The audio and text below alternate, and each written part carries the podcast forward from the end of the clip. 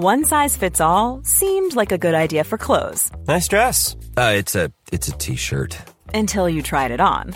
Same goes for your healthcare. That's why United Healthcare offers a variety of flexible, budget friendly coverage for medical, vision, dental, and more. So, whether you're between jobs, coming off a parent's plan, or even missed open enrollment, you can find the plan that fits you best. Find out more about United Healthcare coverage at uh1.com. That's uh1.com. Ryan Reynolds here from Mint Mobile. With the price of just about everything going up during inflation, we thought we'd bring our prices down. So to help us, we brought in a reverse auctioneer, which is apparently a thing.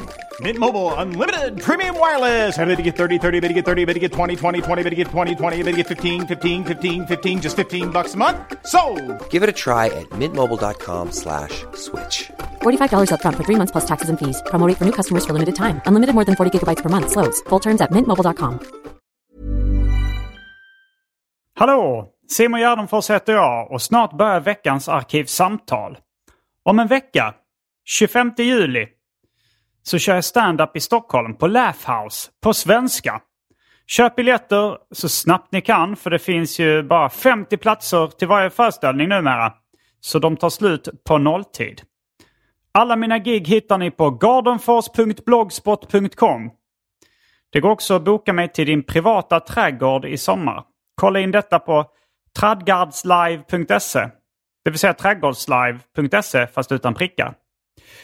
Om du gillar den här podden och vill bidra till att den kan fortsätta produceras så kan du swisha en slant till 0760 72 47 38.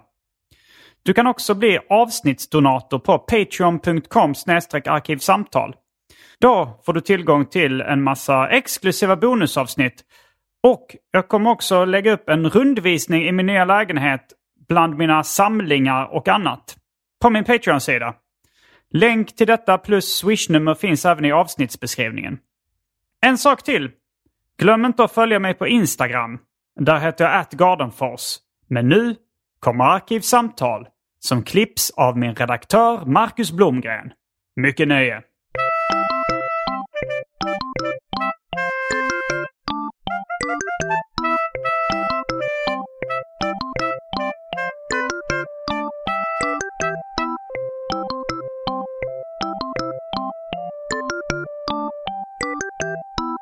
Hej och välkomna till Arkivsamtal. Jag heter Simon Gärdenfors och mitt emot mig sitter Orvar Sävström. Hej! Välkommen tillbaks till Arkivsamtal. Tack så hemskt mycket. Det var väldigt, väldigt trevligt förra gången. Hur länge sedan var det ungefär? Ett år sedan?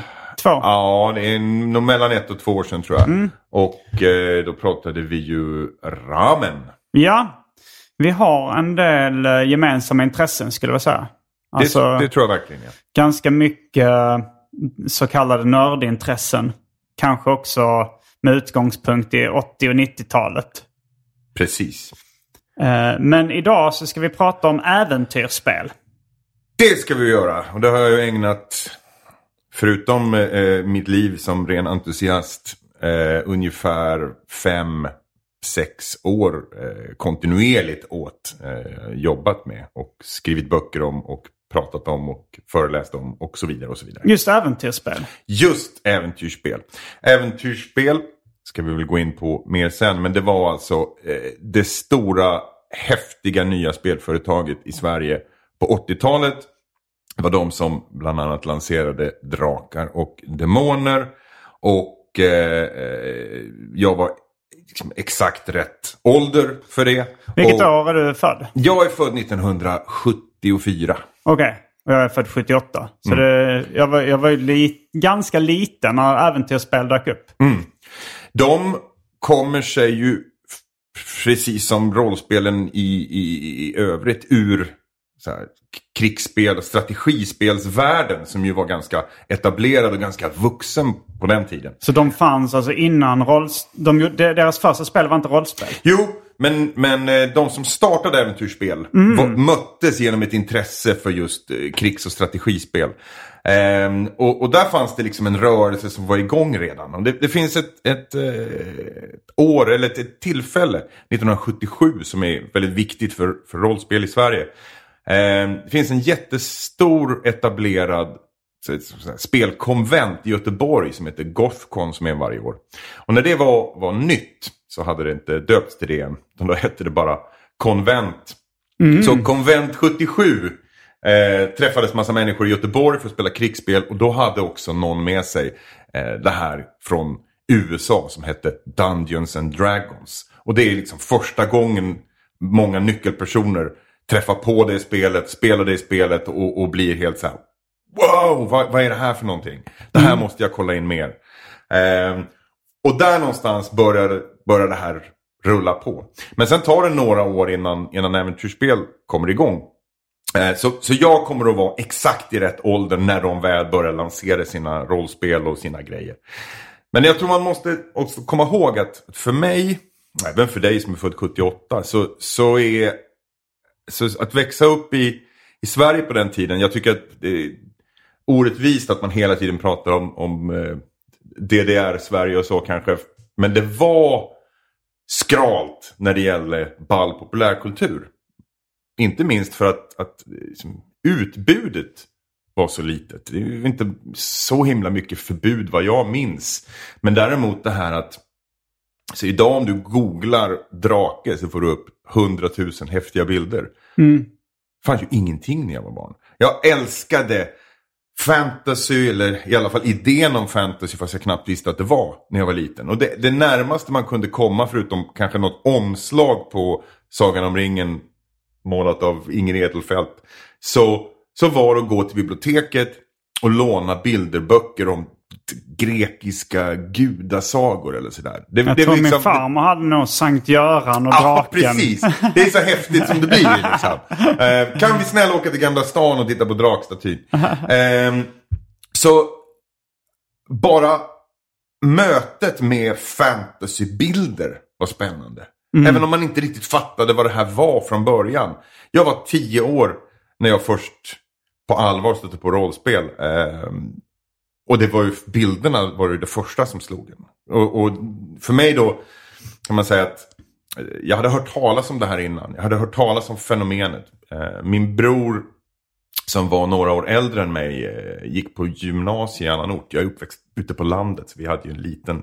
Var är det nu du är uppvuxen? Jag är från Edsbyn i Hälsingland. Så vi Okej, hade en liten, liten leksaksaffär men de hade ju inga rollspel. Framförallt tror jag för att eh, eh, ägaren var frireligiös som så många andra i Edsbyn. Så då skulle man absolut inte ha sådana där otäckheter i sin butik. Det var bättre med Nej, just det. Det har ju varit en debatt eh, kring det okristliga. Ja, eller det... har varit lite sådana grejer Mm. vi kan komma in på just, på just de sakerna. Men, eh, men eh, eh, min bror gick då gymnasiet i Härnösand och kom hem på jullovet och berättade om, då hade han testat just Dungeons and Dragons. Så då skulle jag tro att han var kanske, eller det här var nog kanske 80. eller något sånt. Så jag var nog sex år. Det var innan äventyrsspel Ja, hade... det var innan det fanns några svenska släppta. Och han satt vid bordet hemma och bara berättade vilt om det här. Oh, och så är det någon som berättar och så, så kommer det ett troll och sen så är det det här och så slår man tärningar. Han Alltså, berättade om hur man hur, spelar det, hur det går till. Ja. Och det var ju så fullständigt abstrakt för en, en 6-7-åring. Mm. Men om man då var lill, gammal nörd, sex år, älskade fantasy-grejer och sånt så var det ju... Så det kändes som någon hade borrat rakt in i huvudet och tittat på mig. Och så har de designat en pryl bara för mig. Det här är här exakt vad jag har, skulle vilja ha. Och sen, men sen så, så gick det ju flera år innan jag själv stötte på det här. Men jag visste att det fanns någonting sånt här. Eh, men då var ju det dessutom på engelska. Så det var ju liksom en ouppnåelig dröm till att börja med.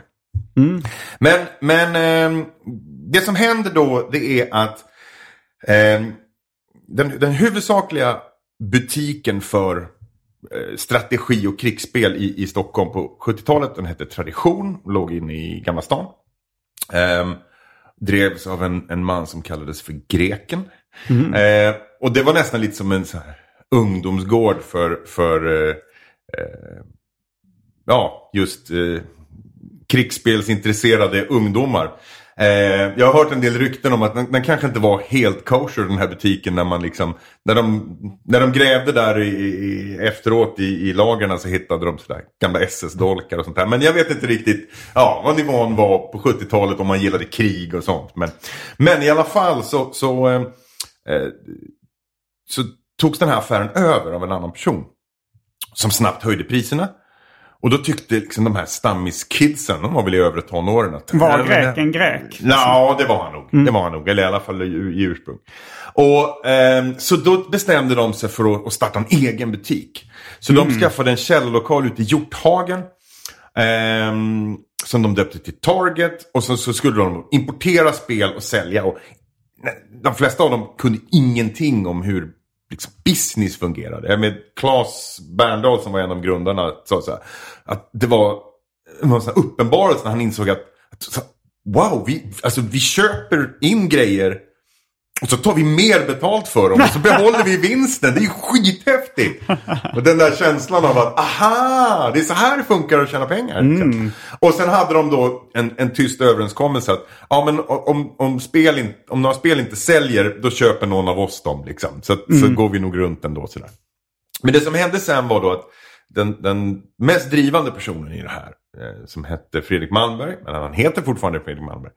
Eh, han började plugga och så tyckte han det var jättetråkigt. Och så tänkte jag, äh, jag försöker dra till USA istället. För det var ju den här drömmen på den tiden. Det minns jag jätteväl på 80-talet mm. också. Drömmen om Amerika var ju så stark att sticka dit. Och du var där, men du åkte dit fast lite senare? Jag åkte dit på 90-talet, början på 90-talet ja. Mm. Eh, men jag känner igen mig väldigt mycket i det. Det var liksom en, någon sorts mm. bara odefinierad grej att, att man ville dra till USA. Så han kontaktade en av de speldistributörerna som de hade kontakt med. Ah, men kan inte jag få komma och typ jobba på ett lager eller något sådär. Mm. Och så åkte han iväg. Och kunde ju då helt plötsligt ha en direktkanal in till amerikanska spelindustrin. Skicka hem de senaste, hetaste nya spelen. Eh, så helt plötsligt var den här lilla skitaffären i, i Hjorthagen den coola affären. Som konkurrerade ut tradition i Gamla stan. Mm. Vilket och Hjorthagen ligger rätt, en bit utanför. Ja, det är lite en det är förort. Ja, förort. Men ändå tunnelbana. Liksom. Eh, så det slutar med att de köper upp tradition och flyttar in i den lokalen i, i Gamla stan. Den gick i konkurs? Eller? Ja, den gick bara inte. De, de, mm. eh, Jag känner bara nu att uh, skulle, om inte jag pausar nu så kommer det bli en timmes... Eh, du är en av de mest självgående i Arkivsamtalshistorien. Äh, bara Förutom Johan Andreasson. Som, men då, då, då, missade vi väl drycken när uh, Johan Andreasson var med. Jag vill han, gärna han, ha drycken kan jag ja. säga. Så, men då säger vi väl det att nu har det blivit dags för det omåttligt populära inslaget Välj drycken. Woho!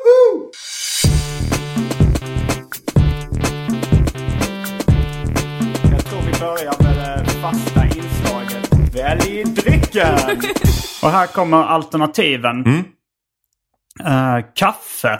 Pulverkaffe då blir det. Ja, pulverkaffe är ju det bästa kaffet måste jag säga. Jag håller med. Alltså, och, och, och det är egentligen en egen grej. Jag skulle säga att pulverkaffe är vad O'boy är mot riktig choklad. Alltså det är sin man, Ens föräldrar sa alltid nej men det ska vara riktig kakao. O'boy det är bara någon sorts låtsas. Ja fast O'boy är O'boy. Och ja. pulverkaffe är pulverkaffe.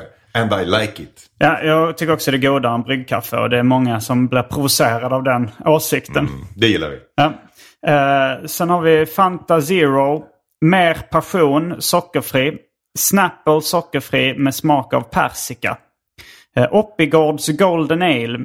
Lagunitas Daytime öl. Eh, Budweiser 3,5. Heinz tomatketchup. Den eh, lokalbryggda Rapsgate IPA är tillbaks i min kyl. På 6,5 procent. Det finns även en uh, Rapsgate dubbel-IPA. Den, uh, har, den, den bryggdes på Rapsgatan. Uh, som, den bryggdes på rapsolja tror jag att säga. Rapsgatan låg väldigt nära min förra lägenhet. Men nu har en av killarna bakom Rapsgate IPA flyttat in väldigt nära där jag bor nu. Vid Mariatorget. Och vi bor verkligen mindre än ett stenkast från varandra. Om jag går ut på din balkong här mm. och, och spottar riktigt bra för en gångs skull mm. så kan jag nog träffa min egen ruta. Alltså det är nästan så. Det är, ja, jag kan alla fall kasta en studsboll um, mm. och få tillbaka den kanske. Ja. Ehm, ja, men så det finns Rapsgate IPA och Rapsgate dubbel-IPA. Eh, sen finns det Jalovina ädelbrännvin. Gin tonic. Godmorgon apelsinjuice. Häxblandningen, det vill säga alla drycker som fanns i min kyl innan den genomgick en så kallad corporate rebranding. Och för tråkmånsar och nejsägare, vatten. Jag är ju eh, eh, eh, ingen IPA-kille. Jag tycker att IPA är en, en, en, en tråkig ursäkt för öl. Eh, det finns väldigt mycket godare öl än så. Så jag säger, ehm, hur stark var Golden Alen? Oppigårds Golden Ale, um, den är nog... Ja, men den är, den är en starköl. Alltså, men um, förr i tiden kanske den skulle kallas mellanöl. Jag tror den är kanske 4,5 något Ja, sånt. 4,5. Jag skulle gissa. Alltså helt ärligt så det är ju väldigt svårt att säga nej till the king of beers. Kan jag känna. Ja, tre även om det är en ja. folkis så, så tror jag att eh, vi inleder med en Budweiser. Och så skulle jag kunna tänka mig en Golden Ale. Eh, om, eh, om man nu får köra en, en dubbelmacka om man säger det får, får du göra, absolut. Frågan är om du kommer eh, kunna ta en paus när du kommer igång igen sen. Det kan vi se. Ja. Eh, men då är vi strax... Vänta, vad ska jag själv ta? Eh, ja, jag tar nog en uh, svag gin tonic tror jag. Oh, ja. För jag, Det, jag, det känns ju onsdag morgon om något. Ja, det, jag var rätt sugen på den. Men uh, ja, den får nog bli som en 3-5 ungefär. Då är vi strax tillbaks med dryckerna kända från det omåttligt populära inslaget Välj drycken. Häng med!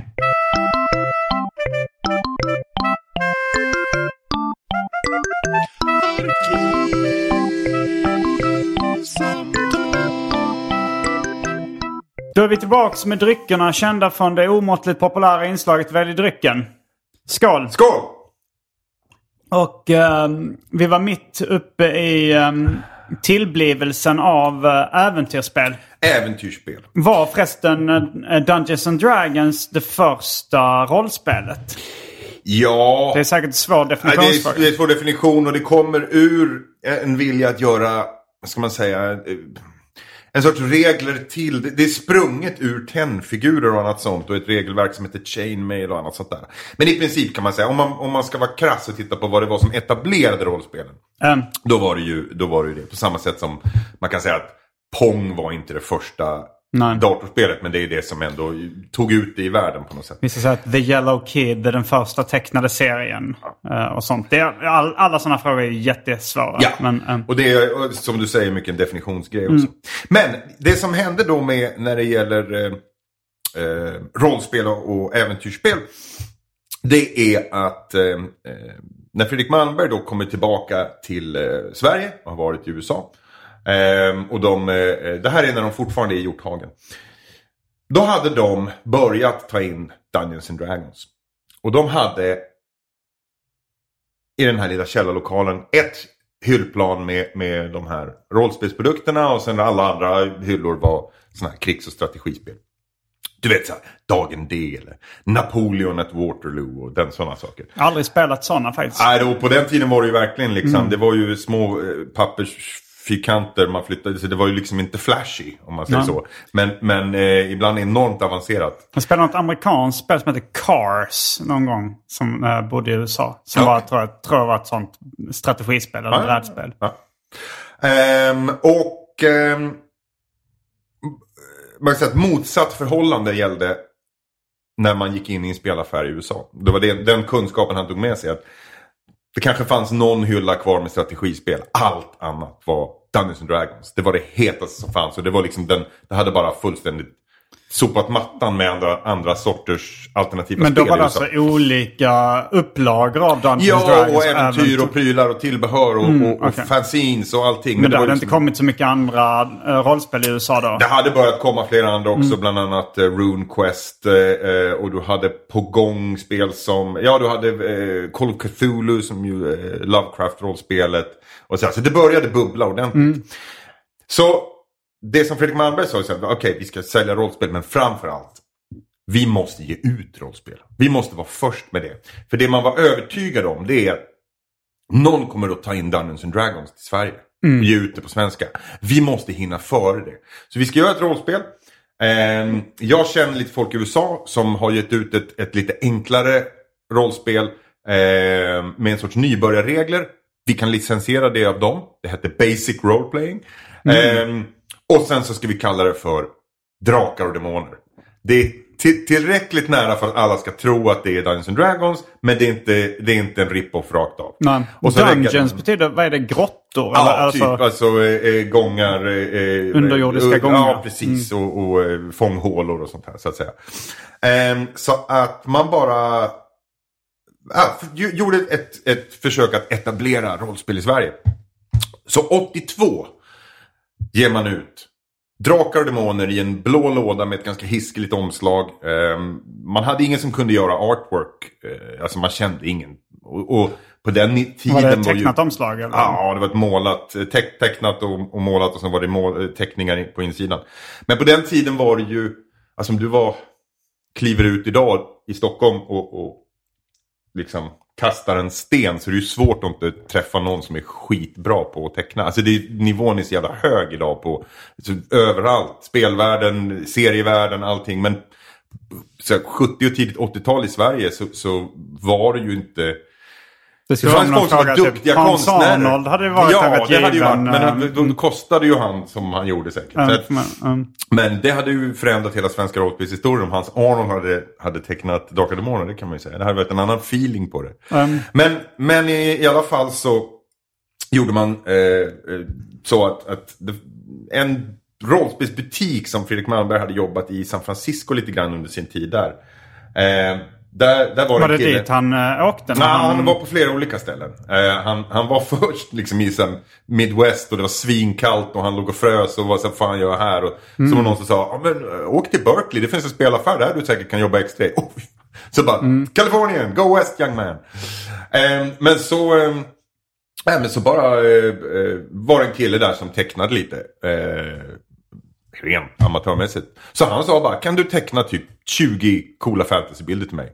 Randomly. Alltså den killen i San Francisco? Ja, precis. Så det var han som tecknade Han omslaget? tecknade till- alltihopa i princip till första Drakar och Demoner. Och det var liksom ingenting så här, ja, men teckna någon orch, teckna någon alv, teckna lite grejer. Och sen så bara hittar vi på saker som passar till bilderna. Liksom. Och så eh, ja, hade han med sig det kuvertet med de originalen hem. Men ehm, 82 släppte man det här. Och det är ju, alltså 82 är ju världens bästa år. Vi skulle kunna, göra, vi skulle kunna ha ett arkivsamtal som handlar om 1982. För det, det är liksom världens... Jag tycker synd om alla som är födda efter 1982. För ni kommer aldrig någonsin att vara med om ett så bra år. Det är ditt 68. Ah, det är så jävla bra. 82 är helt fantastiskt på alla. Alltså om du tar filmmässigt, eh, bara rent allmänt så är det ju liksom. Det är Conan Barbarian, det är The Thing, det är Tron, det är E.T., det är Dark Crystal, det är eh, Road Warrior, det är eh, First Blood. Det är, alltså, det är grej på grej på grej på grej. Allting häftigt nästan man kan komma på kommer 1982. Och sen så har du, och det gjorde ju att flera av de här filmerna floppade ju för att det, det kom för mycket. E.T. pushade bort allting. The Thing var en superflopp. Blade Runner floppade på bio och så vidare och så vidare. Det var för hård konkurrens. Vad heter The Thing på svenska? The Thing. Den heter den. Ja. John Carpenters. Ehm, och sen musikmässigt också helt fantastiskt. Oavsett vad man gillar för, för genre så är det ju liksom eh, fantastiska plattor av alla. Från, alltså, från Roxy Musics Avalon till eh, Venom Black Metal. Liksom. Så att det, det är ett, ett helt magiskt år och jag var åtta. Du kan inte vara mer perfekt. Liksom. Det, kan, ju- det är lite hönan och läget också. att, uh, men det, det var... Nej, men jag kan säga 83 är ett skitår. Alltså, det, det hände inte mycket roligt 83. Eh, Jo, men uh, serietecknaren eh, C.C. Beck som ligger bakom Captain Marvel bland annat. Han påstår så här. The golden age of comics. Det är när du själv var mellan 8 och 14. Det är klart det, klart det är så. Men eh, jag var då för isolerad i Edsbyn omringad av, av bandyspelare och frireligiösa. Att jag missade ju att Drakar och Demoner kom. Jag, Det fanns inte i leksaksaffären där. Det fanns inte i leksaksaffären i Bollnäs som var den närmsta staden. Så det dröjde fram till 1984 innan jag fattade att det fanns rollspel på svenska.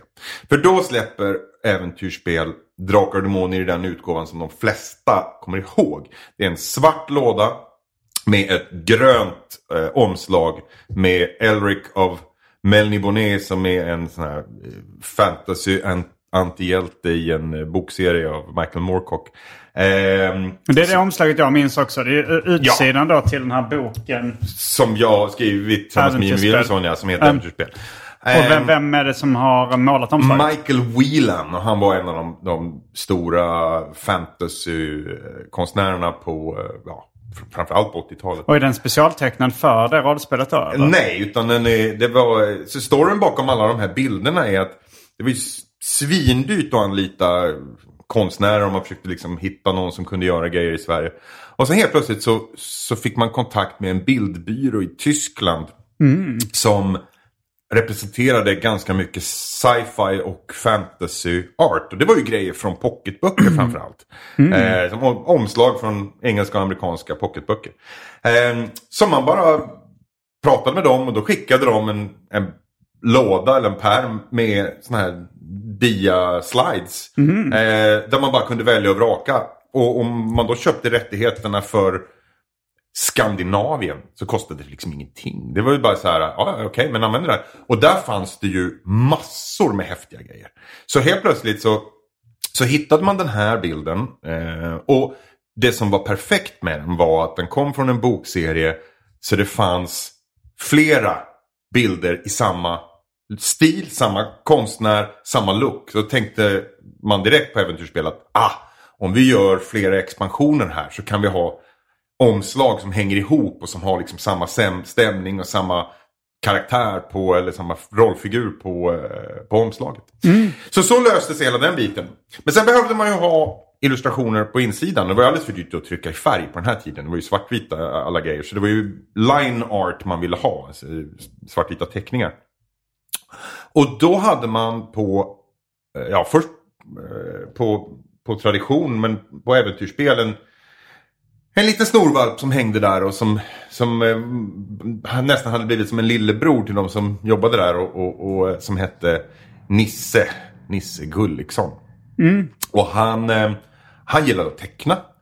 Eh, och de var så här, men eh, fan, kan inte du teckna lite grejer? Liksom? Så han började hålla på. Han gick i gymnasiet då. Mm. Eh, så han började göra lite grejer till, till några av deras eh, produkter. Och, och sen den här 1984-utgåvan av, av Drakar och Demoner. Det var eh, liksom hans, hans första stora grej när han gjorde många illustrationer. Och han, när han gick ut trean på gymnasiet eh, på fredagen. Då började han jobba sen anställd på Äventyrsspel på måndagen efter den helgen. Eh, och, och, blev deras eh, inhouse illustratör till att börja med. Och, och, och, fortsatte sen upp och blev till slut företagsledare. Men men för alla oss som växte upp med det här så är ju Nisse Gulliksons bilder, eh, det är som...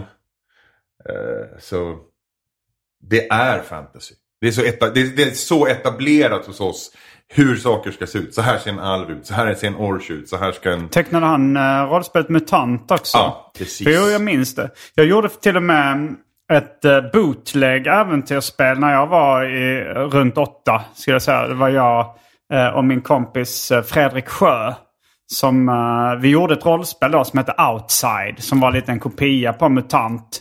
Men då kommer jag ihåg att hans, min kompis då, Fredrik Sjö, han skrev, han ritade av den här logotypen äh, äventyrsspel. De har ett stort ja, Ä som precis. logotyp. Och så, så, så frågade jag varför skriver du det på omslaget? Så men det betyder rollspel. Ja, ja, han trodde att det var, han fattade inte att det var ett företagsnamn utan han ville visa att det här är ett rollspel vi har gjort nu.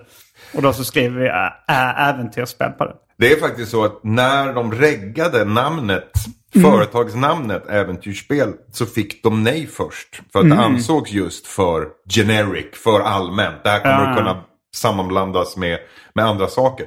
Så att företagsnamnet blev eh, TAMB, T-A-M-B, mm. Äventyrsspel. Och det är initialerna på de som eh, bildade det. Det är Lars-Åke Thor, Johan Arve, Fredrik Malmberg och Claes Berndahl. Så att, eh, Johan Arve? Ja, mm. eh, släkting till En släkting Patrik. till Patrik Arve? Ja, så är det. Och, och ehm, du nämner ju MUTANT där som, som kom, alltså hösten 84 är ju helt, där, där exploderar rollspel i Sverige. För då kommer nyutgåvan av Drakar och Demoner. Och sen senare, närmare mot jul, så släpper de sitt, sitt eh, första helt egna spel kan man säga. det, Som, som, eh, Om man tänker att... eh, om Demoner ändå var inköpta regler ifrån USA. Ja, ja. Så, så eh, gjorde man då ett postapokalyptiskt Sverige efter katastrofen som hette MUTANT. Ehm, och för mig så är det, är det slutet på sommarlovet, ehm, början på hösten eh, 84. För då, jag hade lärarföräldrar. Så vi hade väldigt långa sommarlov. Eh, på den tiden var det ju extrem. Då hade de ju lika lång semester som, eh, som eleverna. Och min släkt kommer från eh, Blekinge ursprungligen, Karlskrona. Jag är född i Hälsingland men, men bägge mina föräldrar kom därifrån. Så att eh, vi var där nere och där fanns det en leksaksaffär. På, eh, jag tror den heter Amiralsgatan. Eh, som, eh, som hade rollspel. Och det är där jag ser det första gången. Jag kommer gå in i leksaksaffären, jag är tio år gammal och bara möts av den här omslagsbilden. Och bara direkt sägs, vad är det här? Det är någon skitcool Men du bild till rollspel? eh, Ja, fast din jag fattade inte, jag, fattade inte att jag kopplade inte direkt ah, okej, vad det var. Utan jag bara såg det här och tyckte det här ser fantastiskt häftigt ut. Och sen så fanns det, de hade en liten broschyr som jag tog med mig som gratis. Eh, och då kunde man läsa eh, så här, någon sorts flummig beskrivning av vad rollspel är. Alltså det var en liten uh, reklambroschyr Ja, för. precis. Och, och då... Eh, så vi sa, men det här, det här, jag måste köpa det här. Så då, eh, och det, jag vet inte om det gick på typ eh, med den Det var ganska dyrt, minns jag, Ja, som, jag eh, tror att med den... Vad kan det vara? 300 spänn eller någonting? Som Nej, inte med, inte med den tidens pengar. Det tror jag inte. Nej, inte nej, men alltså att det kostade 300 på den tiden. nej, det tror jag inte. Nähä, du tror inte det? Ja. Nej. Utan, var- det var den känslan jag fick i alla Ja, fall. men det var alltså, nog så för att du var så jävla fattig. Ja, jag tror, nej men, eh, men eh, eh, jag vet att jag, jag, jag köpte det här spelet och det är en av de, ett sånt här otroligt starkt minne i, vi hade våningssäng men bägge mina bröder hade ju redan, för de är rätt mycket äldre än mig, 9 till 12 år äldre. Så att eh, eh, jag hade en våningssäng i sommarstugan men, men var själv. Så jag låg under, men det är något speciellt med att ligga underslafen ensam i en våningssäng för du får ett extra tak. Det blir som en koja. Ja, det blir som en koja. Så jag låg där på kvällen och, och läste för första gången regelboken i, i Drakar och Demoner. Är det den som heter Monsterboken? Nej, den kommer, den kommer något år senare. Ehm, den ska jag komma till. Men, men, det var så, men den här, eh, folk pratar om ASMR idag. Det här Mm, när folk på typ YouTube eh, eh, kliar sig i håret och, och viskar och så, så får man rysningar. Det är en sån här Mm, internetfenomen. Ehm, den känslan, tingles, fick jag när jag läste Drakar Demoner första gången. Bara, Mm. bara den här eh, Njutningen. upprunda ja. njutningen, njutningen av att, att jag har hittat hem. det, här är, det, här är, det här är min grej. Mm. Ehm, och sen hade ju inte jag några kompisar där som jag kunde spela med. Så att, eh, det var inte förrän jag kom hem och, och skolan började. ehm, som vi kunde börja spela. Men det gjorde inte så mycket. För mig så, så handlar, för rätt många tror jag egentligen på den tiden. Så är ju rollspel, för mig är det minst lika intressant att ligga och, och, och läsa. Titta på bilderna och, och både liksom hur man, alltså hur, hur har de byggt upp den här fantasivärlden? Det är ju som ett ramverk. Det är som att titta på, på en eh, eh, behind the scenes av en, eh, av en film du gillar jättemycket. Att man får en känsla av att, att okej jag får vara med och titta på hur de har konstruerat det här. Eh, och det, jag behöver inte nödvändigtvis spela det. Utan jag kan, det kan, jag kan nöja mig med att läsa det. Ehm, och det ena tar liksom inte ut det andra på något Hur sätt. gammal var du nu sa du? Jag var tio år. Tio? Okej. Mm. Så, så det här exploderar och helt plötsligt så, så har jag introducerat mina kompisar i Edsbyn. ehm, Magnus och Rubbe. Var de redan nördar? Nej. De och har det är inte det jag Ja, har insett nu i efterhand. Det är inte så konstigt med tanke på vad jag betalar hyran med. Men, men de kom ju från arbetarklassfamiljer. Eh, kanske en pappa på industri. Kanske en mamma som jobbade hemma eller inte. Men, men, men det var liksom även om dels, jag kan ju inte säga att två lärare var, var liksom eh, någon sorts överklass. Men i Ovanåker, fyra kilometer utanför Edsbyn, då var två lärare Ja, men det blev överklass. någon slags Kulturell eh, överklass. ja. Ja. intellektuell och kulturell överklass. Ehm, som gjorde att man läste böcker, man lyssnat på musik. eh, eh, man faktiskt bilade ner i, kanske i Tyskland och, och bodde på något gasthaus. Och så här. Det, var, det var liksom inte på kartan. Jag menar mina kompisar hade en, kanske en gång varit i Stockholm för att någon mormor fyllde år. Liksom, du vet, sådär. Så att de kastas ju in i rollspel och fantasy och hade kanske aldrig läst en bok i hela sitt liv. Och helt plötsligt så sitter vi med tabeller och, Men och de, liksom... var, de så här- eh, blev ändå entusiastiska det. Ja, för, det, för det fanns ju inget annat. Nej. Alltså, det, det, Men det fanns att väl eh, sport och sånt liksom? Ja, fy fan ja. Men det, de, de gillar inte det eh, ens? Nej, vi var ju inga sportkillar. Eh, och och eh, vi var ju för små för att och, eh, liksom dricka bärs bakom simhallen än så Mm. länge. Och, och, så det, det, det, livet kretsade jättemycket kring eh, hårdrock och, och rollspel. Och det är ju Ja. väl än idag de två bästa grejerna jag vet. Så det är, Ja, Jag, jag intresserades för rollspel men då var ju liksom, jag hängde också med nördarna i, eh, eller, i Hjärup då men, men då var, jag var inne på tecknade serier. Framförallt alltså så här, köpte serietidningar och, och sådär. Men du var inte inne på det då som barn? Jo, alltså serier var ju en självklarhet då. Det är det ju inte om du är barn idag. Mm. Nej, nej det är ju som Netflix är nu. Att det är någonting man, man kollar lite på. Eller så här, alltså folk, det var ju den underhållningen som var lättillgänglig då. Ja, och, och det som jag gillar också är ju att serier på den tiden hade man stora syskon eller någon polare hade någon storebror eller något så var det ju bara en blandning av, av serier. Det var ju aldrig kronologiskt. Det var ju inte så här, nu ska jag följa nu Secret Wars i Marvel. Det var ju inget sånt utan dels var ju utgivningen helt random. Om du läser Jo, Hulk men eller just Secret Spindelmannen. Wars var väl ändå att Jo, man... jo, jo, men jag menar att det var inte det. Ja. Alltså, alltså det, det som jag upplevde i slutet av 70-talet, Mm. det var ju så här. Ja, här är, här är en, här är en Tarzan-serie Mm. som egentligen är skriven på 70-talet. Här är en Hulk-serie Mm. som är från det. Så här. Allting var bara random. Varje Ja. nummer var sin egen grej.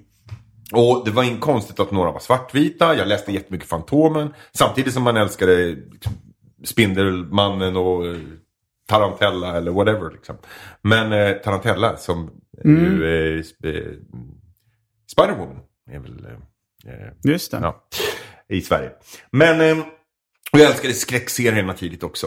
Chock, Mm. Vampirella. Eh, ehm, Men jag bara tänkte på de här, de här liksom du umgicks med. Det var, det var vanliga killar som Helt. inte var sportintresserade. Men de var inte intresserade av någonting. nej. För, för vi hittade ändå ett gäng liksom nördar som var så här, ja men kanske var inne på serier och allt, eh, så, alltså allting som inte var fysiskt. Ja, alltså jag kan ju säga att rollspel här. Det, det, nu ska man bara, Mm. korten på bordet säga att det här var en extrem, jag ska inte ens säga grabbig utan pojkig hobby. Och, och det kan man ju ha sina Hey, I'm Ryan Reynolds. At Mint Mobile, we like to do the opposite of what Big Wireless does. They charge you a lot, we charge you a little. So naturally, when they announced they'd be raising their prices due to inflation, we decided to deflate our prices due to not hating you. That's right. We're cutting the price of Mint Unlimited from $30 a month to just $15 a month. Give it a try at mintmobile.com slash switch. $45 upfront for three months plus taxes and fees. Promo for new customers for limited time. Unlimited more than 40 gigabytes per month. Slows. Full terms at mintmobile.com. A lot can happen in the next three years. Like a chatbot may be your new best friend. But what won't change? Needing health insurance. United Healthcare Tri Term Medical Plans are available for these changing times. Underwritten by Golden Rule Insurance Company, they offer budget friendly, flexible coverage for people who are in between jobs or missed open enrollment. The plans last nearly three years in some states, with access to a nationwide network of doctors and hospitals. So, for whatever tomorrow brings, United Healthcare Tri Term Medical Plans may be for you. Learn more at uh1.com. Hiring for your small business? If you're not looking for professionals on LinkedIn, you're looking in the wrong place. That's like looking for your car keys in a fish tank. LinkedIn helps you hire professionals you can't find anywhere else, even those who aren't actively searching for a new job but might be open to the perfect role. In a given month, over 70% of LinkedIn users don't even visit other leading job sites. So start looking in the right place. With LinkedIn, you can hire professionals like a professional. Post your free job on linkedin.com slash people today. Alltså det kan man ju liksom prata negativt om idag men det är en realitet att 99% av alla som spelar rollspel 84 var ju små killar. Det var, det var väldigt, väldigt, väldigt eh, grabbdominerat. Eh, på samma sätt som hemdatorerna var. Och Det var ganska ofta överlappande. Folk som höll på med Commodore 64, Just de det. spelade också Drakar och Demoner och så vidare. Jo, jag var inne på Commodore 64 Klart också. det var. Ja. Ja. Så, eh, jag menar, och, och, och det där är ju... Alltså det är därför jag kan så här... Jag, jag känner flera människor som, som åh, har hållit på jättemycket och håller på mycket med, med live. Alltså lajvande. Ehm, och om man inte alls är insatt i rollspel, aldrig hållit på med rollspel, så, så, så föreställer jag att man kan, man kan tro att, att live är den naturliga fortsättningen på rollspel. Att det är dit man vill. Att, att okej, nu har man suttit vid ett bord och spelat och tärningar och så här. Men, men, men här får man ta på sig en mantel och gå ut i skogen om man har något låtsasvärd och sådär. Och att det är liksom ett, ett, ett steg till. För mig är det ju inte alls det. Nej. För mig är de totalt olika. För mig är det som att säga så här, ja men, men fäktning det är väl nästa steg efter att spela schack. Fast, ja men de har ju liksom inget med varandra att göra. Alltså vi spelade ju rollspel för att slippa gå ut i skogen. Det, det var, det var liksom, det, ja. Så för mig, för mig är det helt ointressant. Eh, eller det kan vara intressant som fenomen kanske, men jag, det är inte min grej. Utan för mig är det det här, pen and paper roleplaying. Och redan på 90-talet då kom det bland annat spel som heter Vampire som, som fick stort genomslag. Och då började det bli mycket av det här att det skulle vara mer teatralt och, och man kanske skulle ha vet, mer rekvisita och löständer, jag vet inte och sådär. Men, men för mig är det liksom inte grejen. Det här är ju en sorts gemens... Så det här är ju en improviserad... Eh, Ja, det är väl näst, jag, det är nästan som eh, inom komedi, så inom stand-up-världen är prop comedy nästan lite föraktat när någon har med en rekvisita på scenen. Jag kommer ihåg när vi spelade rollspel någon gång som barn och det var någon som kom in med liksom en bricka med saft. Eh, som, då, som då skulle illustrera så här. Det kommer in en man med liksom några drycker som... Eh, och så, så drack vi saften då så var det förgiftad saft då liksom. Alltså inte på riktigt utan i rollspelet. fast det hade varit jävligt coolt om det var... Breaking the fourth wall. Ja, jo, men det kändes lite konstigt så här. Va? Har vi börjat med rekvisita nu här i, i rollspelet? Vad håller ni på med? Precis. Du, Det är som när någon tar med sig en lösspya upp på standup-scenen i plast. Det hade inte funkat. nej, Ja, eh, jag förstår verkligen. Ehm, då är vi vid 1984. Då exploderar det här. Rollspel blir skitstort. Och alltså det var... Hur stort blev det i Sverige? Drakar Demoner sålde i sina olika... Alltså grundregelboxen i olika tryckningar och utgåvor sålde över 100 000 ex. I Sverige som på den tiden är 7-8 miljoner invånare. Skulle du säga att det var större liksom, procentuellt i Sverige än i USA? USA var ju enormt. Eh, men Sverige var definitivt ett av de största rollspelsländerna per capita. Eh, och framför allt att eh, nästan alla andra icke-amerikanska eller icke-engelskspråkiga länder gjorde ju bara översättningar. Eh, medan Sverige byggde upp sin egen rollspelsindustri. Som till 99,9% bestod av äventyrsspel. Det kom några tafatta försök till konkurrenter. Men det var ju äventyrsspel som bara ägde marknaden. Eh, på gott och ont. Eh, och det gjorde ju också att en del äldre entusiaster tyckte enormt illa om dem. Dels av en sorts elitism. Alltså äldre att- rollspelsentusiaster Ja, visst. som då Om hade om man- spelat Dungeons and Ja, Dragons precis. innan. Spelade man amerikanska rollspel eh, och var 18. Då tyckte man ju att de här 11-åringarna som spelade Drakar och Demoner var det värsta som fanns. De kallades för kobolder, alltså små tomtar. Liksom. Och, så, så, och eh, äventyrsspel förbjöds att vara med på en del eh, konvent där man hade du vet, bord och, liksom, och, och, och mässor. Och, och, ja. All, alla, är, alla är välkomna, utom äventyrsspel. För de är liksom the great Satan. Eh, men de skrattade väl hela vägen till banken bara. Äventyrsspel, ja det gick väl rätt bra då. Det gick jätte, jättebra och äventyrsspel eh, breddade också. Jag menar, de gav ut eh, brädspel och, och eh, en egen tidning som heter Sinkadus. Den som också var jättetongivande. Som betyder en smäll. En sinkadus? Ja, det kommer egentligen från franska.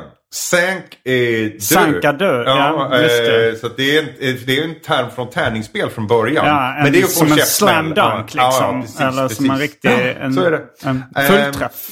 Och eh, en grej som äventyrsspel, eller två grejer som de gjorde. Eh, dels så köpte de in en, en grej som hade boomat utomlands och, och blivit en hit som kallades för soloäventyr. Just det. En Och- som har vargen spelar Ja, jag. Men var det äventyrsspel Ja. från början? Det jag var- tycker fan det stod något annan logotyp på dem för, Nej. alltså i början och sen kom det... En som har vargen var äventyrsspel eh, som köpte in, alltså ett engelskspråkigt och översatte.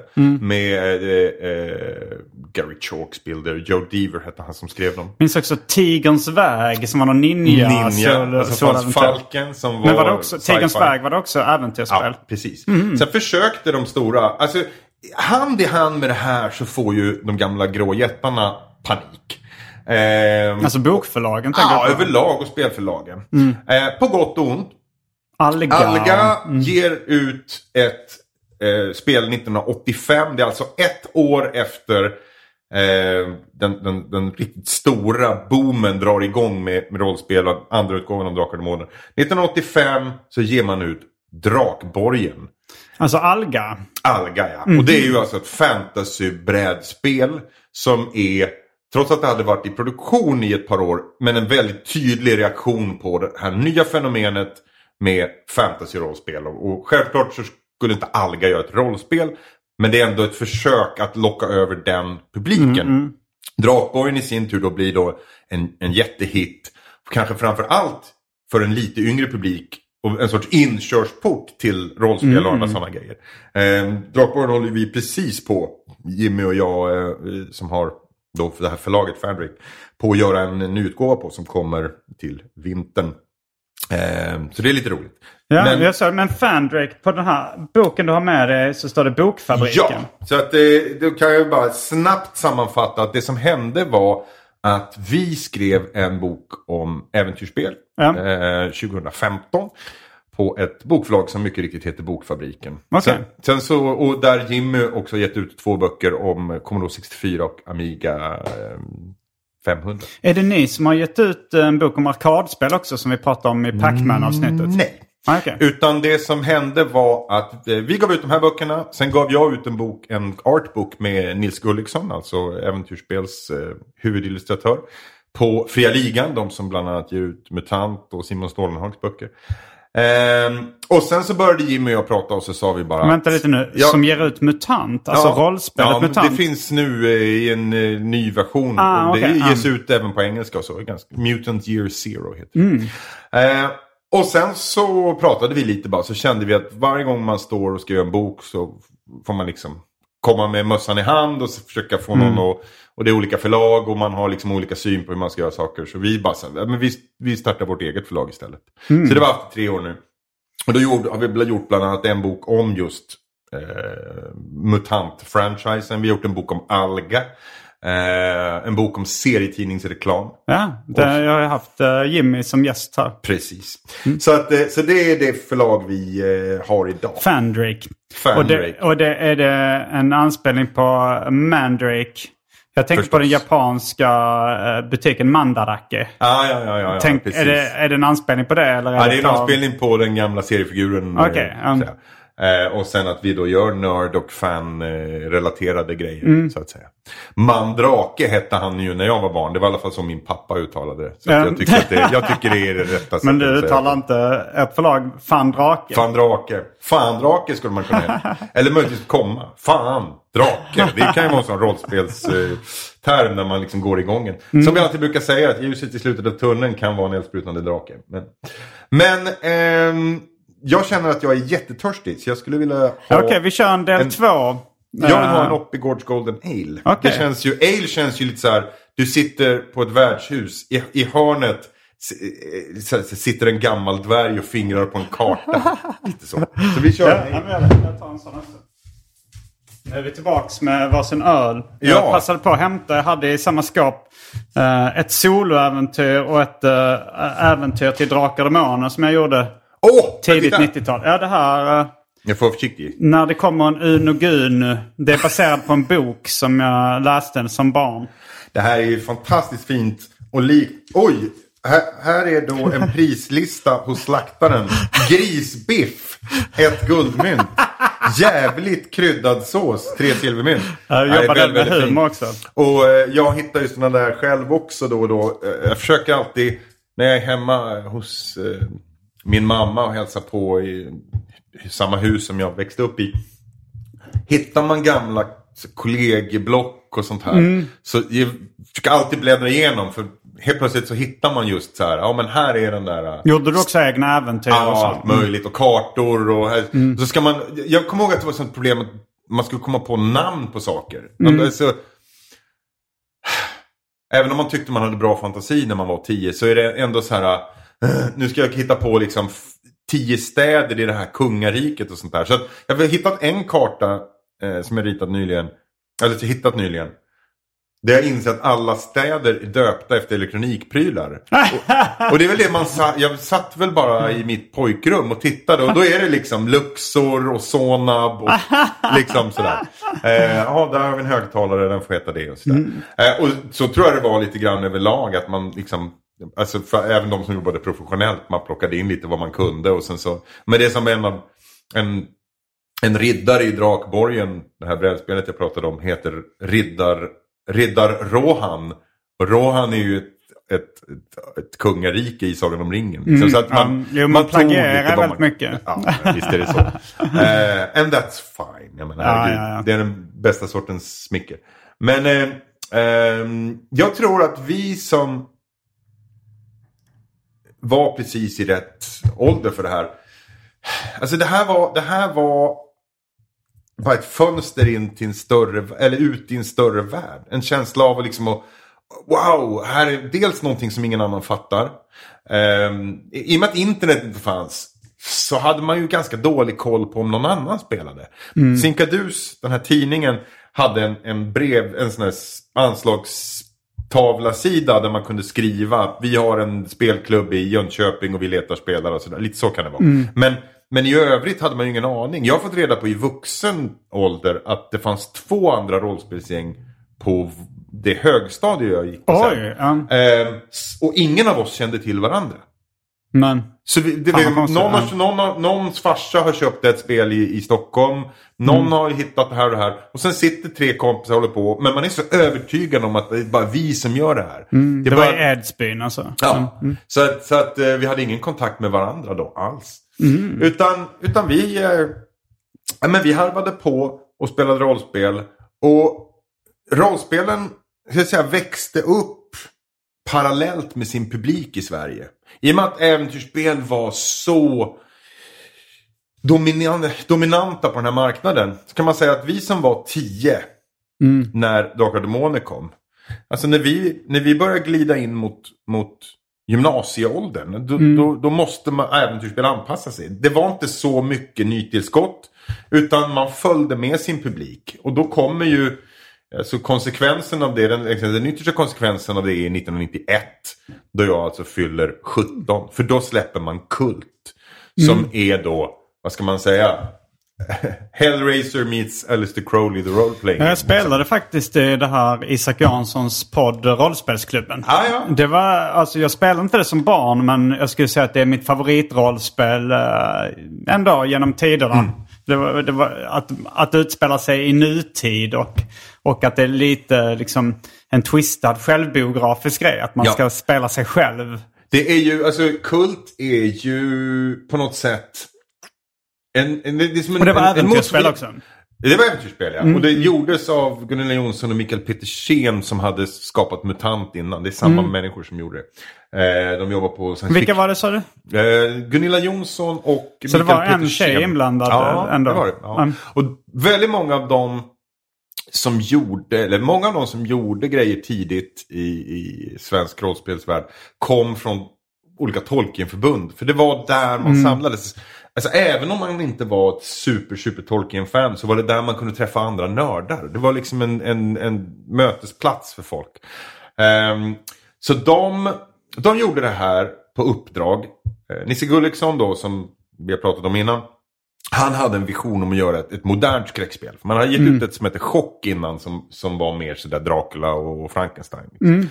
Eh, och så fanns det ju det stora skräckrollspelet i USA, hette Call of Cthulhu, var då H.P. Lovecraft. Men Lovecraft var ganska okänd för ungdomar i Sverige på den tiden. Idag är han ju ett begrepp. Men Lovecraft då var ju ganska obskyr. Så det man gjorde var att, att göra med så här en, en, en egen idé. Så här. Men det, han, Nisse ville att det skulle vara som Hellraiser, och det skulle vara vet, demoner och kedjor som hänger i taket. Eh, men sen lades det över då på, på Micke och Gunilla som ju var mycket, mycket mer inlästa på Grämmens grejer som Alistair Crowley och, och hade liksom en...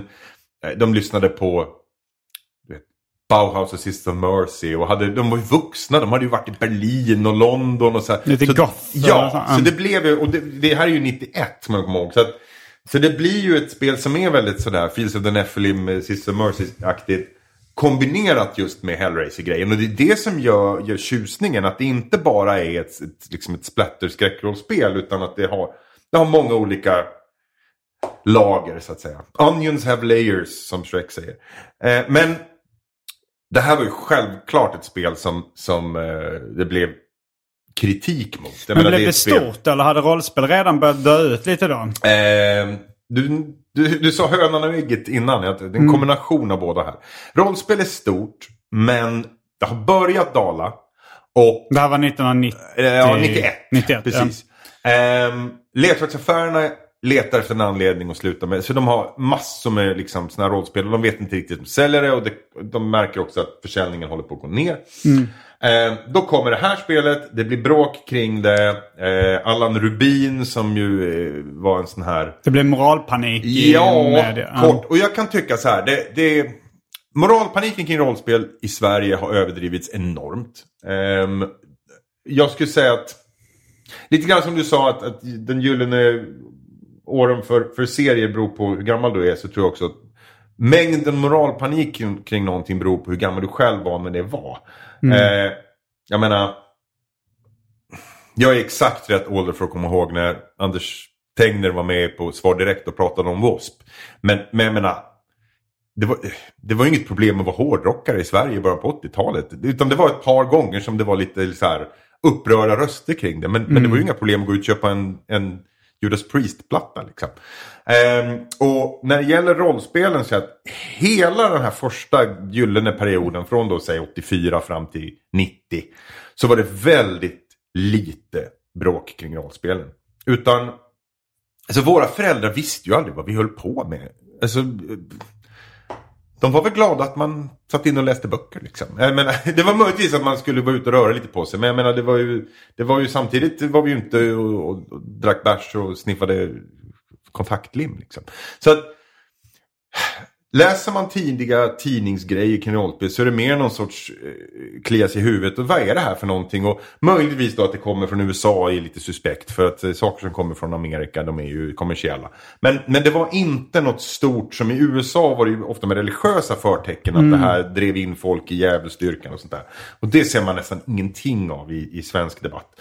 Utan det som händer 91 då, det är att det kommer ett vuxet rollspel med med, med liksom black magic och det är människooffer och det är andra sånt. Det är ett, ett vuxet skräckrollspel. Och då tände för de frireligiösa till. Allan Rubin som var en sån här som ofta pratade om, om farorna med just eh, eh hårdrock och annan ungdomskultur i, i, i tv och annat sånt här. Eh, han går igång. Och sen så startar man ett, ett, försöker dra igång ett drev kring det här. Och det plockas upp lite här och där.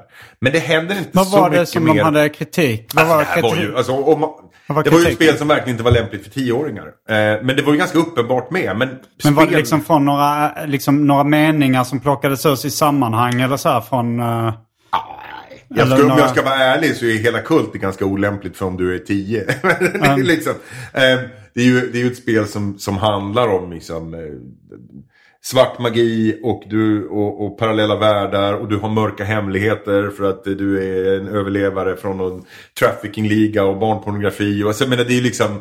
Det, det, det, är ju, Det var sånt de plockade upp då, liksom barnporr och ja, våldtäkt, möjligt. Och det var regler för, eh, för liksom, eh, sexritualer och andra såna grejer. Mm, Sen var det ju fantasi.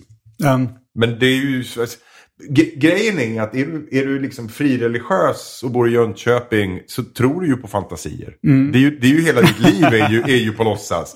Så jag menar då tror man väl på alla andras fantasier också. Om du tittar på mig och säger att jag tittar på, på, på eh, en, en skräckfilm så tror du väl kanske att det är på riktigt. Om man nu, liksom.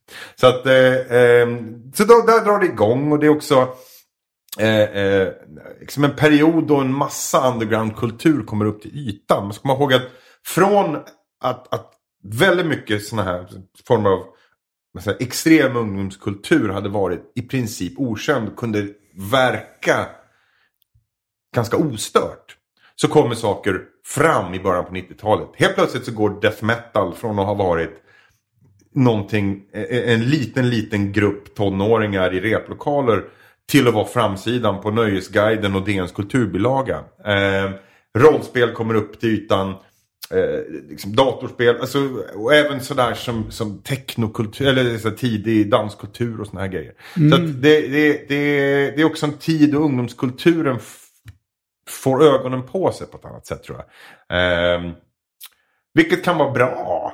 Eh, jag menar helt plötsligt så, så, så fick man ju uppmärksamhet som man inte hade fått förut. Och folk oh, wow, håller du på med det där? Har du varit på Tysklandsturné? Ja, jo, det har man ju varit. Så jag hade ledigt två veckor i gymnasiet för att åka på Tysklandsturné. Med, Med vilket med band? en tomd som jag var med i sex månader i.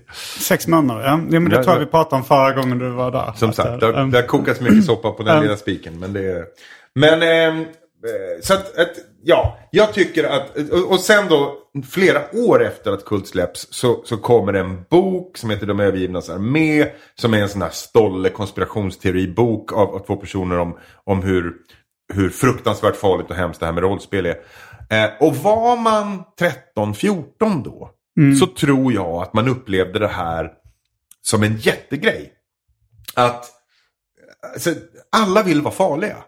Och om du är en liten nörd som sitter hemma och, och, och, och spelar rollspel och, och, och det är liksom det, det, är det, det, är det, mest spännande du har gjort i hela ditt liv. Då är det klart att det är ball att någon tycker det är farligt. Det, det, det, det, det, är väl, det, jag menar, det är väl det man vill höra som tonåring. Att, att du är eh, Tony Soprano. Liksom. Men, men, men när man tittar på det så, så alltså, det här är...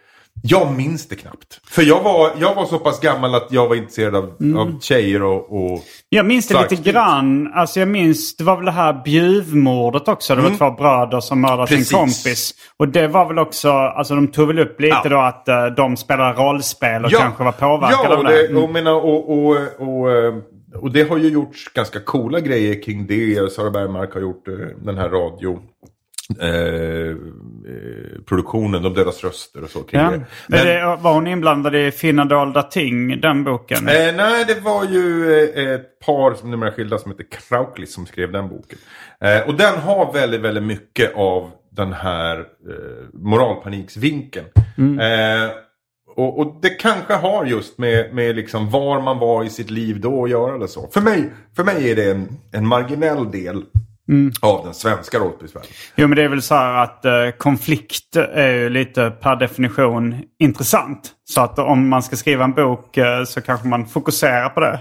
Klart det är det och, och man blir intervjuad av journalister är det också sådär. Jo, om, så liksom, och, eh, om någon vill om någon ska intervjua mig om att jag var hårdrockare på 80-talet Mm. så, så vill alla prata om liksom, eh, W.A.S.P. i Svar Mm. direkt med Sivert Öholm. Och så här, Fast Och det har också hänt att jag som komiker får frågan om knulla barndrevet och Mr Har det hänt? Ja.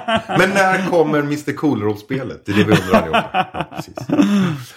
Eh, sen ska man också, eh, jag tycker det är kul att nämna att, att det här var en tid då, då fantasy var fortfarande väldigt liksom, svårhittat som svensk. Alltså, fantasy som term fanns knappt. Fantasi används en del. Eh, sådana där Sagan om ringen-böcker pratades det om ibland. Alltså, det, Men termen... Narnia var ju rätt stort. Liksom, Ja, men termen fantasy var ofta inte Nej. solklar. Eh, när jag växte upp. Så att eh, det äventyrsspel gjorde i mitten på 80-talet också var att de eh, startade bokutgivning. Och gav ut pocketar med fantasylitteratur. Ganska högt och lågt. Från klassiker som Conan och, och Elric till, till eh, en del rent skräp. Men de gav Hur ut stort nästan... blev äventyrsspel? Alltså hur många anställda hade de? För det låter som de gjorde ganska mycket grejer. De var inte så många anställda utan jobbade väldigt mycket med frilansare. Och det är ju en sak att komma ihåg också att väldigt mycket av de här produkterna skrevs av barn. Alltså folk var jätteunga. Johan Sjöberg som skrev väldigt många stora moduler, boxar med flera böcker i och liksom världsbeskrivningar och sånt. Eh, han gick i nian eller ettan på gymnasiet. Liksom. Och, sen, men, och där kan jag känna att en, en nyckelperson som ofta dyker upp i, i äventyrsspelsdiskussioner är en man som heter Anders Blixt. Ehm, och som dels då skrev flera produkter själv, men som framför allt tycker jag ska, ska lyftas fram som redaktör. Han kunde ta en tonårings, eh, liksom, ja, vi, vi tar den här handritade Ugga Nugga-äventyret som du har skrivit här. Vad heter den nu? När det kommer en Uno Guno. När det kommer en Uno Guno, ja, Jag tror det är från 1990. Ja, hur gammal är du då? 12? Eh, ja, 12 kanske. ja, precis. Ja, lite tid kanske. Men om han fick in den eh, i, ett, i ett kuvert och så tittade han på den och så kunde han säga Fast det här har någonting ändå. så då kunde han skriva tillbaka till den, Mm. till den tonåringen och säga du får nog jobba lite på den här och tänk på det här och sk- skulle kunna vidareutveckla det här. Men, men skriv lite på det här och så hör av dig igen. Och sen så, så, så odlade han liksom, eh, ja, ett, ett Var det någon som liksom eh, fixade, korrade språket då också? Ja, Liksom, för att- kollade språket, Mm. eh, skrev om saker, kom med förslag och sen så förhoppningsvis någon duktig illustratör som gjorde till. Men, men och, och du blev garanterat inte rik på att skriva äventyrsspel som, som 16-åring till eh, äventyrsspel. Men bara att få se sina grejer i tryck Ja, ja. på den tiden var ju helt ouppnåeligt. Så att många människor som håller på idag och, och i svenska datorspelsvärlden eller i, i just i, i art, eh, serier, böcker, allt möjligt eh, kommer ur den tiden och, och att ha fått en chans och få, få göra grejer och få vara med. Liksom. Och det, det tycker jag är en... På samma sätt som kanske man kan säga med ZTV och mediavärlden. Att Visst, eh, man tjänade jävligt dåligt och det var värdelösa arbetsförhållanden. Men man fick vara med. Ja. Och, och det...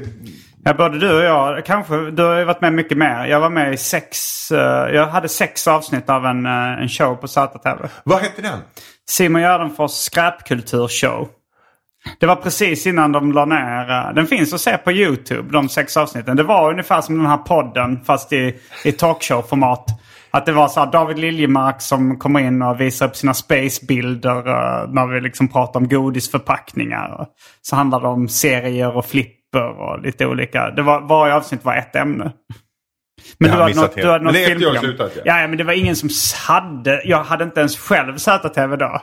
Det var liksom precis innan de, eh, de la, kastade in handduken. Jag kommer ihåg på slutet när ZTV la ner så var det ju liksom... Jag tror att deras text-tv fanns kvar. Det var bara svart ruta men man kunde fortfarande få in liksom... Alltså, det, Mm. det var som ett skelett kvar bara. Och råttorna hade lämnat det sjunkande Um, skeppet. Ja, jag var gäst. Det var när jag släppte boken Simons 120 dagar. Så var jag liksom gäst i något sånt talkshow-program som heter ZTV presenterar. Och sen sa de, fan kan inte du stanna här lite Jo till men det var med dig?" ungefär så, så att de tyckte väl så här, ah, men du eh, var lite roligare än vad vi var här. Det var väl den producenten som, kan inte du bara ta över det här? Det var så jag blev programledare på ZTV. Jag var, i- började som ljudtekniker där 96. Mm. Och var liksom killen som... Jag var killen som kunde mer film än alla andra. Framförallt kunde jag mer film än de som hade filmprogrammet. Mm, så de kom alltid till mig och med massa... Men du, har inte han varit med i någon gammal rulle och det här och, och sådär.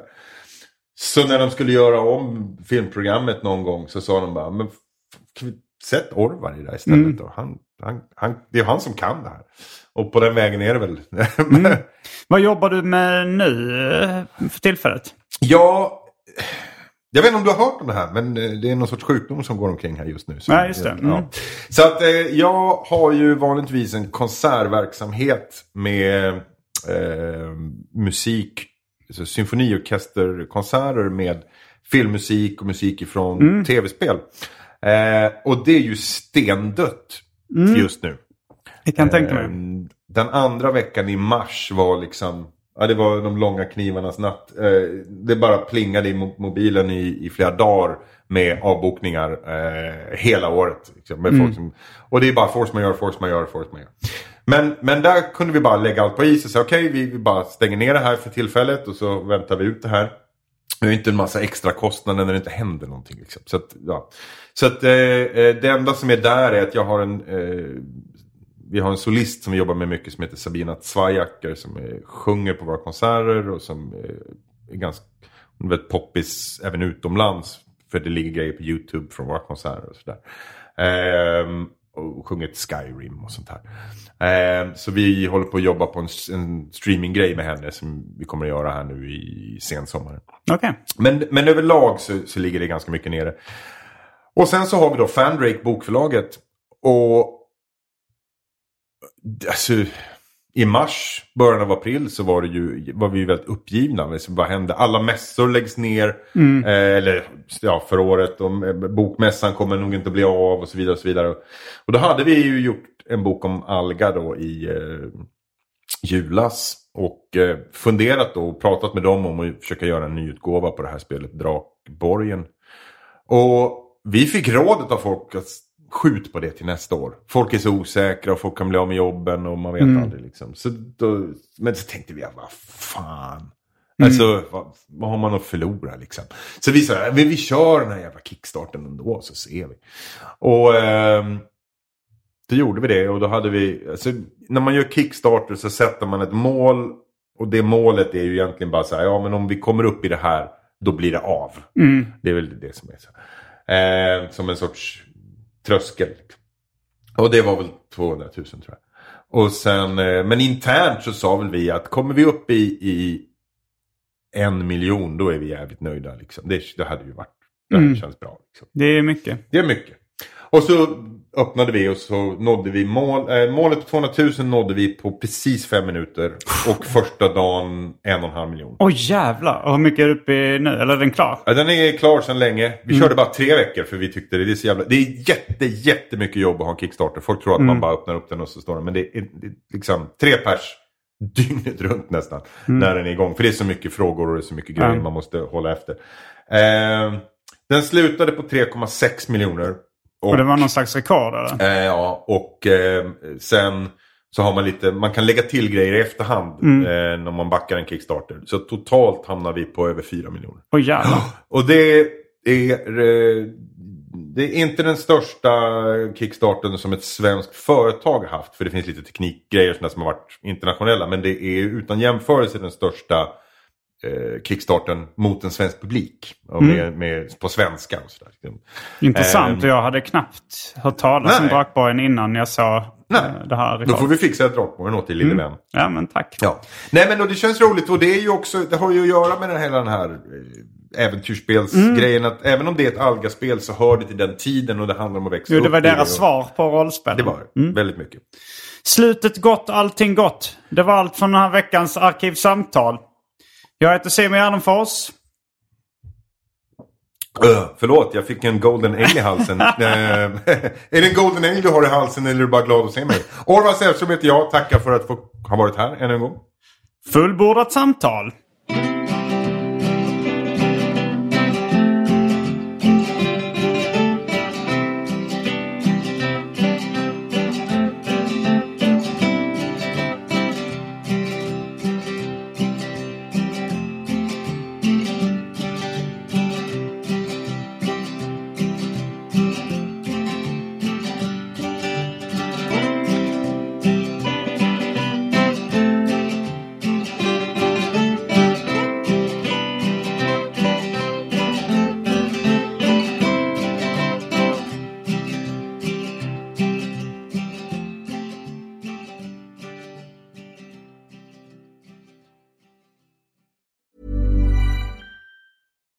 Deserves the best, and there's no better place to shop for Mother's Day than Whole Foods Market. They're your destination for unbeatable savings, from premium gifts to show-stopping flowers and irresistible desserts. Start by saving 33% with Prime on all body care and candles. Then get a 15-stem bunch of tulips for just $9.99 each with Prime. Round out Mom's menu with festive rosé, irresistible berry chantilly cake, and more special treats. Come celebrate Mother's Day at Whole Foods Market. Hey, it's Paige DeSorbo from Giggly Squad. High quality fashion without the price tag. Say hello to Quince. I'm snagging high-end essentials like cozy cashmere sweaters, sleek leather jackets, fine jewelry, and so much more. With Quince being 50 to 80% less than similar brands. And they partner with factories that prioritize safe, ethical, and responsible manufacturing. I love that. Luxury quality within reach. Go to quince.com slash style to get free shipping and 365 day returns on your next order. Quince.com slash style.